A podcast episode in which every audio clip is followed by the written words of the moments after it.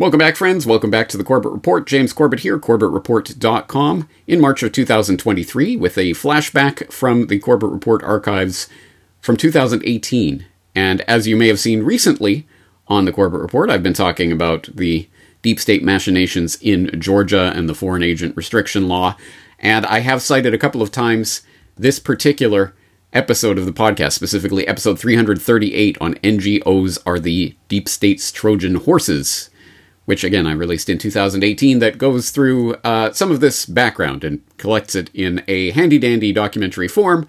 And I'll note that I at least have received at least one email from someone who said, I, I was searching for, I know you did something about N G Os, Trojan horses, but no matter what keywords I searched, I couldn't find it. And I, so I responded by saying, did you search the word Trojan on my search bar? Because it's the first result that'll pop up. And, and the, uh, the interlocutor replied by saying, oh, I wasn't searching your website, I was searching YouTube.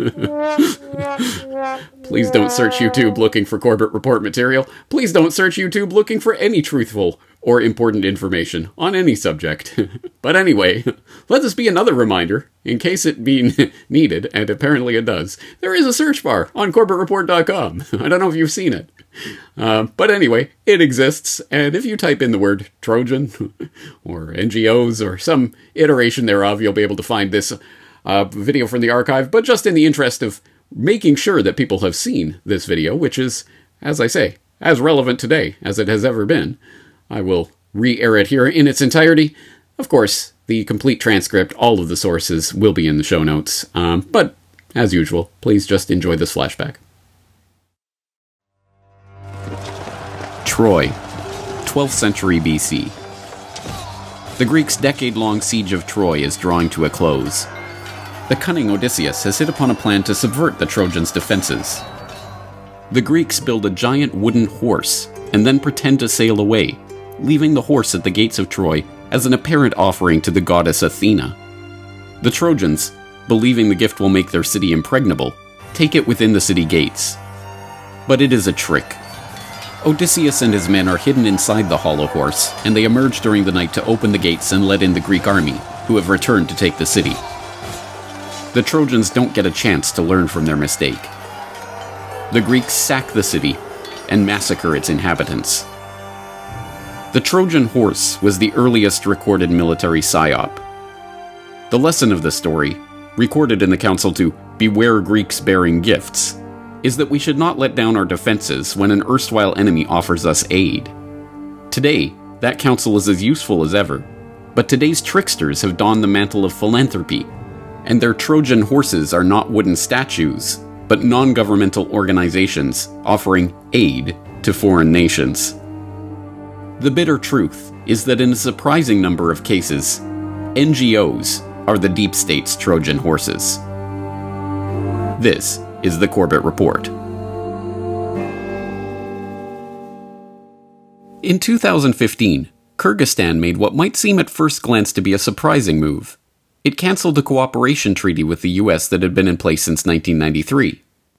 The treaty granted tax breaks and customs privileges to organizations like the U S Agency for International Development, USAID, and gave their workers diplomatic immunity in the country.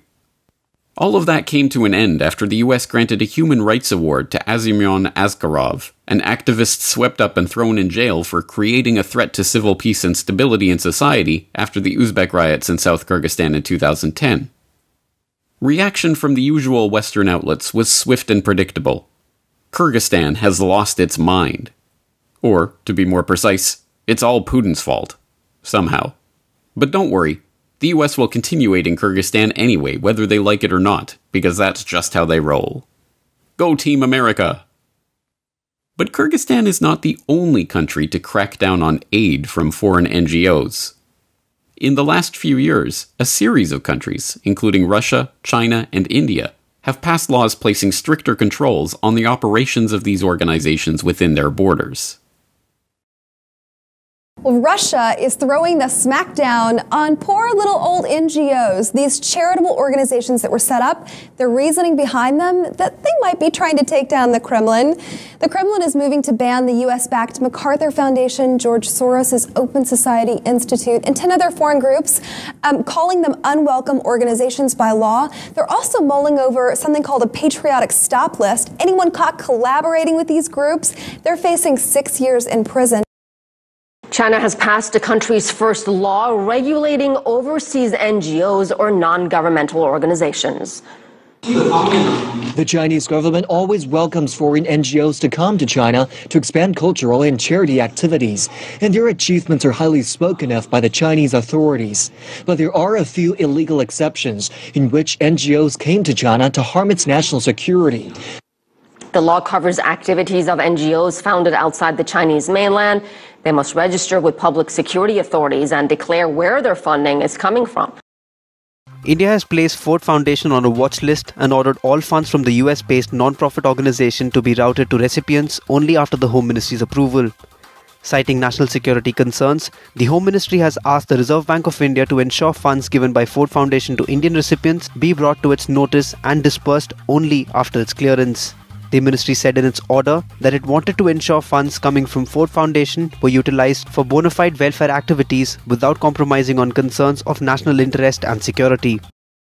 An Egyptian court has convicted forty-three Egyptian and sixteen American N G O workers for working illegally in Egypt while encouraging unrest. The defendants, who were mostly absent from court, were sentenced to up to five years in jail. The verdict calls for the closing of U S nonprofit groups, such as the International Republican Institute and the National Democratic Institute and Freedom House, which back in twenty twelve, Egypt accused of receiving illegal funding and operating without licenses. So what on earth is going on? Why are all of these countries kicking out all of these U S-based non-governmental and quasi-governmental entities? Why would they be opposed to charity and aid? The answer is not difficult to understand. These organizations are Trojan horses, designed to appear as gifts, but containing secret trapdoors through which hidden forces can enter the country and covertly undermine the governments in question.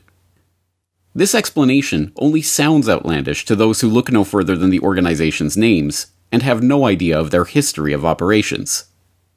Take USAID, for example. Created in nineteen sixty-one by executive order, it's a U S government agency that seeks to end extreme poverty and to promote resilient democratic societies while advancing our security and prosperity. So why did President Morales kick them out of Bolivia in two thousand thirteen? Because he's crazy and irrational? Or because USAID ran a program through its remarkably frankly named Office of Transition Initiatives that provided ten point five million dollars of funding for strengthening democratic institutions throughout the country, including in opposition stronghold areas? Was it paranoia on Morales' part? Or merely the recognition that mealy-mouthed rhetoric about strengthening democratic institutions is a thinly veiled euphemism for overthrowing the government, exactly as leaked diplomatic documents proved was the case for USAID's identically named program in Venezuela? USAID was originally an agency created uh, to provide humanitarian aid and disaster relief to countries in need. And uh, throughout the, the nineteen eighties and the nineteen nineties and more into the twenty-first century, it's evolved into a political arm and a funding branch of the U S government for what they call promoting democracy. And it's actually now uh, a part of U S counterinsurgency campaigns that involve the Pentagon, the State Department in terms of diplomacy and, and obviously war activities, and USAID is the third agency involved in counterinsurgency, and their goal precisely is to provide what they called aid for promoting democracy or stabilizing or helping a country through some kind of political transition or economic uh, transition. In the case of Venezuela, Venezuela is a country that is oil wealthy, so it's never qualified for any any kind of direct U S A I D help. Therefore, U S A I D has never had an office here uh, officially, and they didn't actually come to the country and set up an office until two thousand two, right before the coup d'etat against President Chavez. And uh, the, the documents, internal documents obtained under Freedom of Information Act reveal that the sole intention of setting up the office here in, in Venezuela was to aid opposition forces to eventually ouster Chavez from power. Should governments trust USAID after it was revealed that the agency secretly created its own social media network in Cuba for the express purpose of undermining the Castro government? Or when it was revealed that USAID had sent a team of agents to Cuba under the guise of health and civic programs to incite rebellion amongst youth, including creating a phony H I V prevention workshop that the agency itself described as the perfect excuse to identify potential social change actors? Or when it was revealed that the agency had attempted, and miserably failed, to infiltrate Cuba's hip-hop scene, to break the information blockade, and spark a youth movement of social change in the country? A U S agency infiltrated the Cuban hip-hop world in an attempt to launch a youth movement against the government there. The secret operation tried to use Cuban rappers to build a network of young people seeking social change. But the Cuban regime caught on, and the operation failed. In the process, the U S Agency for International Development unintentionally compromised a vibrant music culture that produced hard-hitting grassroots criticism of the country. Several artists that the agency tried to promote ended up leaving Cuba or stopped performing after pressure from the government. In fact, USAID's black ops programs for undermining foreign governments go all the way back to the founding of the agency itself. Some of the lowlights include USAID's Office of Public Safety and its part in running a C I A front program for training foreign police in torture and terror tactics in Latin America.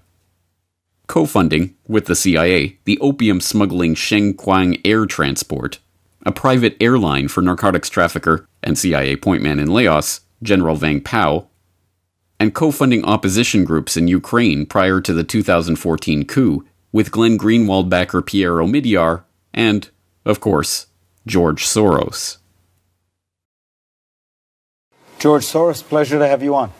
Same here. First on Ukraine, one of the things that many people recognized about you was that you, during the revolutions of nineteen eighty-nine, funded a lot of dissident activity, civil society groups in Eastern Europe, in Poland, the Czech Republic. Are you doing similar things in Ukraine? Well, I set up a foundation in Ukraine before Ukraine became independent of uh, Russia. Um, and the foundation has been Uh, functioning ever since, and it played a, an important part in events now. But this N G O Trojan horse problem is by no means confined to USAID and its associated organizations. Take the National Endowment for Democracy as another example. The official story is that the N E D was created in nineteen eighty-three by an act of Congress in order to encourage the establishment and growth of democratic development in target countries around the world in line with U S foreign policy goals. The actual story is that the N E D was created expressly as a front for funding C I A activities inside target countries, a fact that Alan Weinstein, one of the members of the study group that led to the N E D's founding, openly bragged about in the Washington Post. "A lot of what we do today was done covertly twenty-five years ago by the C I A, he was quoted as saying. Even more blatant is an admission by then-Director of Central Intelligence William Casey, who wrote a memo to the White House advocating for the creation of N E D, but cautioning that we here at the C I A should not get out front in the development of such an organization, nor do we wish to appear to be a sponsor or advocate. The N E D's participation in covert destabilization campaigns rivals that of USAID, and, like USAID, involves too many operations to detail them all here.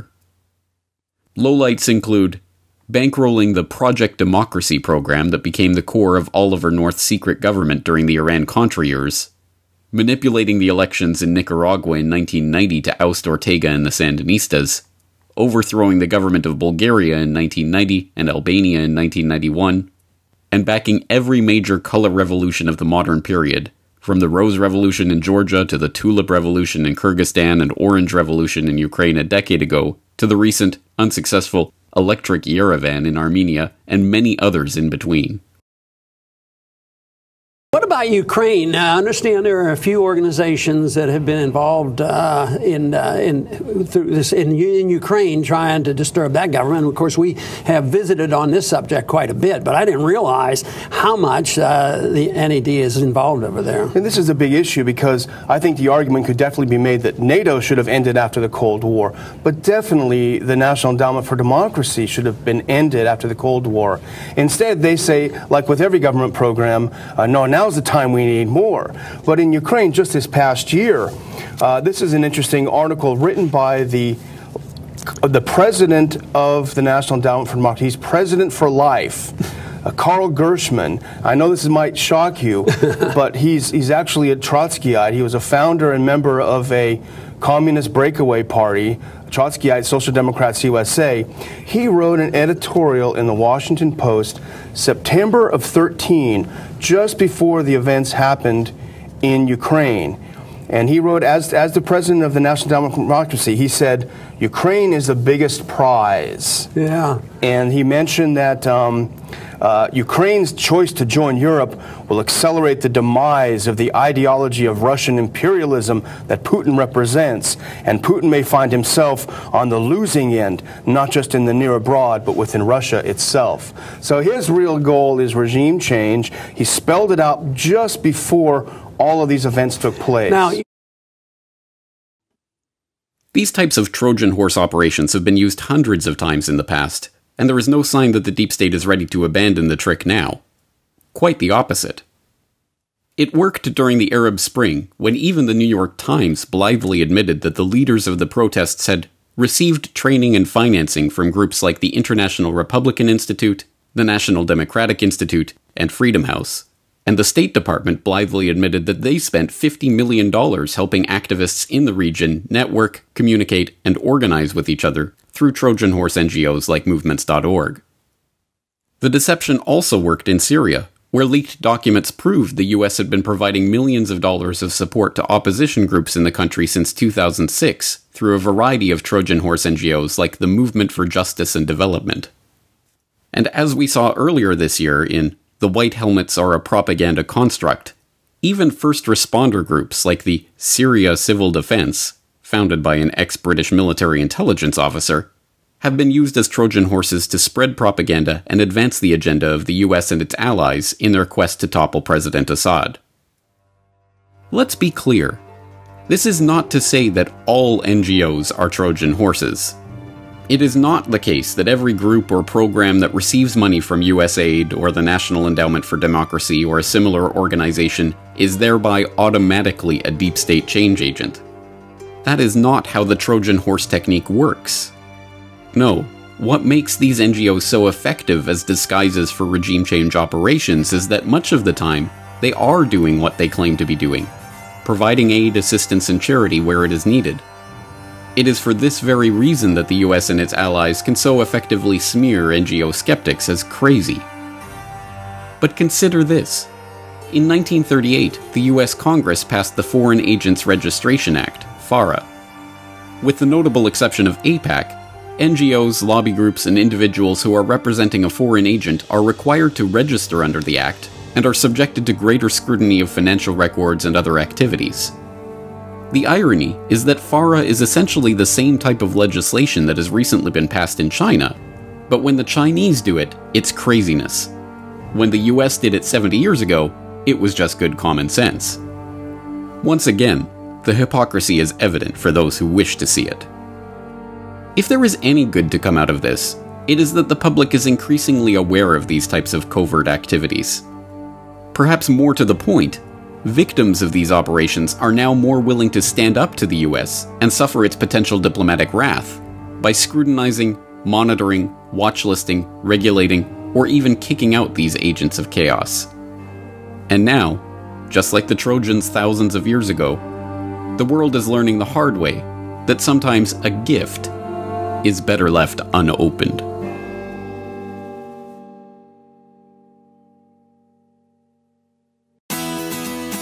The Corbett Report is brought to you by The Corbett Report subscriber, a weekly newsletter featuring James Corbett's International Forecaster editorial, recommended reading and viewing, discounts on Corbett Report D V Ds, and once a month, a subscriber-only video.